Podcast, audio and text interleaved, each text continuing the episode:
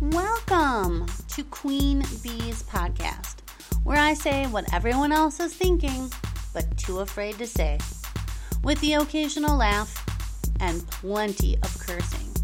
I am Tina. I like white rum, true crime, and a damn good time.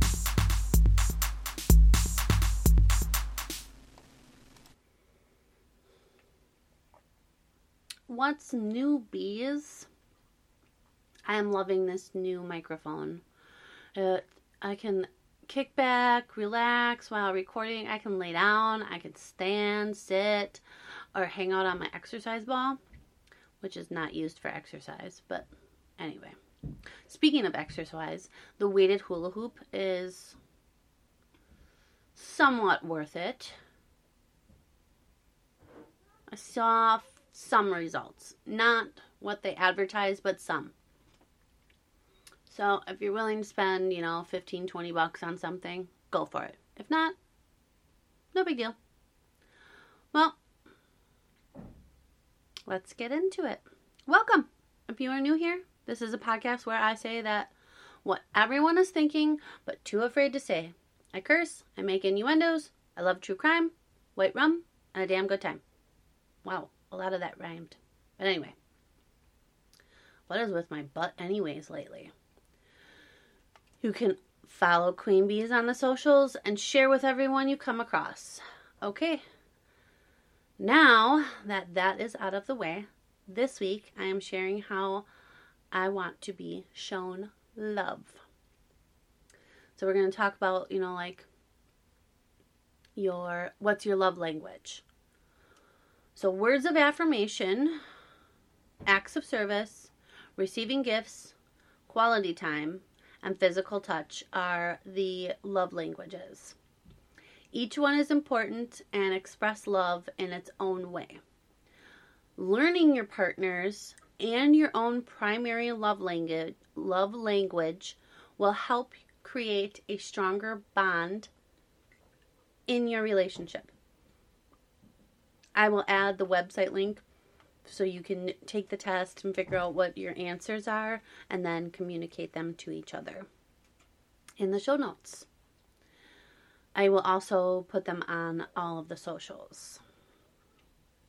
So, what's my love language? My main love language is quality time, coming in at 37%. So, in the vernacular vernacular of quality time, nothing says I love you like full undivided attention. Being there for this type of person is critical, but really big being there, not so with the TV off, fork and knife down, all the chores and tasks on standby, and just making that your significant other truly feel special and loved. Distractions, postponed dates, or the failure to listen can especially be hurtful to this kind of person. Quality time also means sharing quality conversations and quality activities. So then I also, my next one comes in uh, are the words of affirmation, and that's at 23%.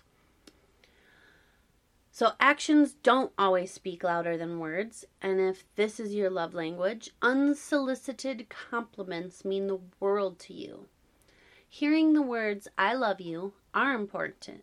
Are important. Hearing the reasons behind that love sends your spirits skyward.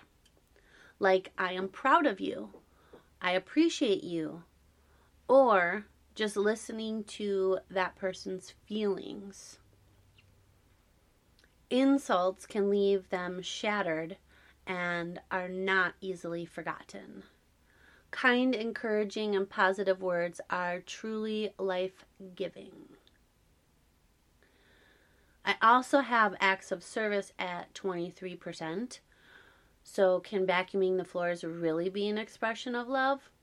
Absolutely. Anything you do to ease the burden of responsibilities will speak volumes. You can do the laundry, the dishes, all that fucking cleaning that she don't want to do. As for him, maybe cutting the grass or weed whacking or picking up his tools and putting them back where they belong in the garage or wherever he keeps them.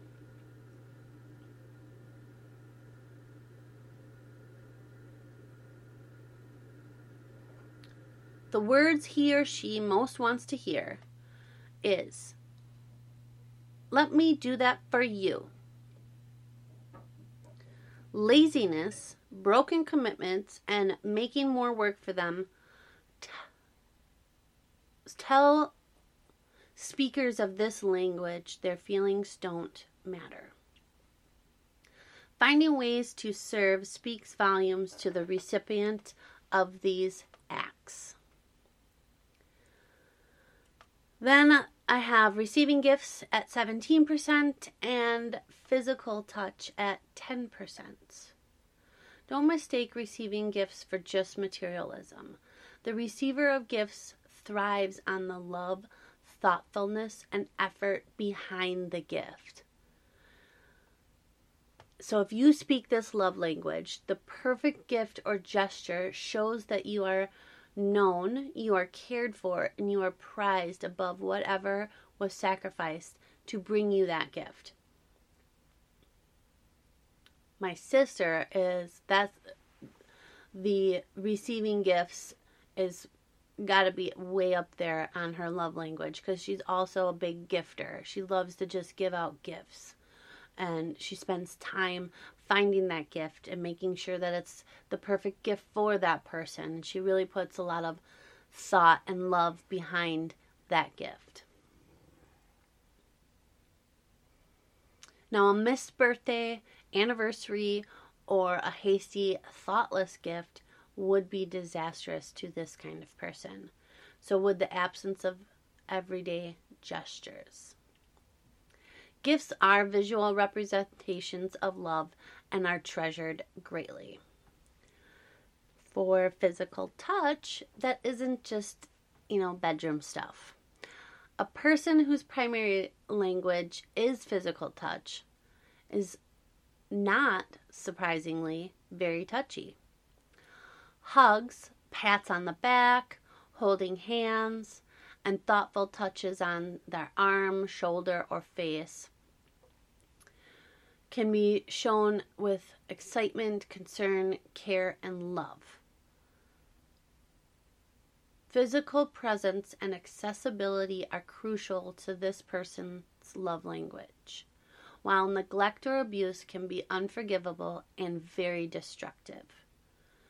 Physical touch fosters a sense of security and belonging in any relationship. Think about infants who need that physical touch when they first enter this world. And if they don't get any kind of physical touch, they could turn into a serial killer. I'm not wrong. Google it. But Tina, how do I communicate this information to my significant other? Well, I'll give you some examples. And then you can show him the information via the links, you know, like you two take the tests. He takes one, reads it all through, you take yours, read it all through, and then give each other examples. That way, you both can understand each other better. I also like to redo the quiz every couple years because sometimes your love languages change over time. My husband's percentages are quality time comes in at 37%, words of affirmation 20%, acts of service 20%, physical touch 17%, and receiving gifts 7%. So we are both pretty close to each other as far as our love languages. What does knowing each other's love language do for your relationship? Well, strengthen it, of course to be completely frank and to the point. Duh. If you know how to show your partner that you love them in the way that they want to be loved and understand wow That doesn't make sense at all. Sorry, guys. When we know each other's love languages, we can encourage, support, and understand our partners so they feel love, loved, wanted, and needed. Because that's all people really want. When your love cup is full, you are happier, more patient, more understanding, etc. So get on out there, spread some love with your loved one, find a new love, fill that cup up, and have a fantastic Valentine's Day. Until next time.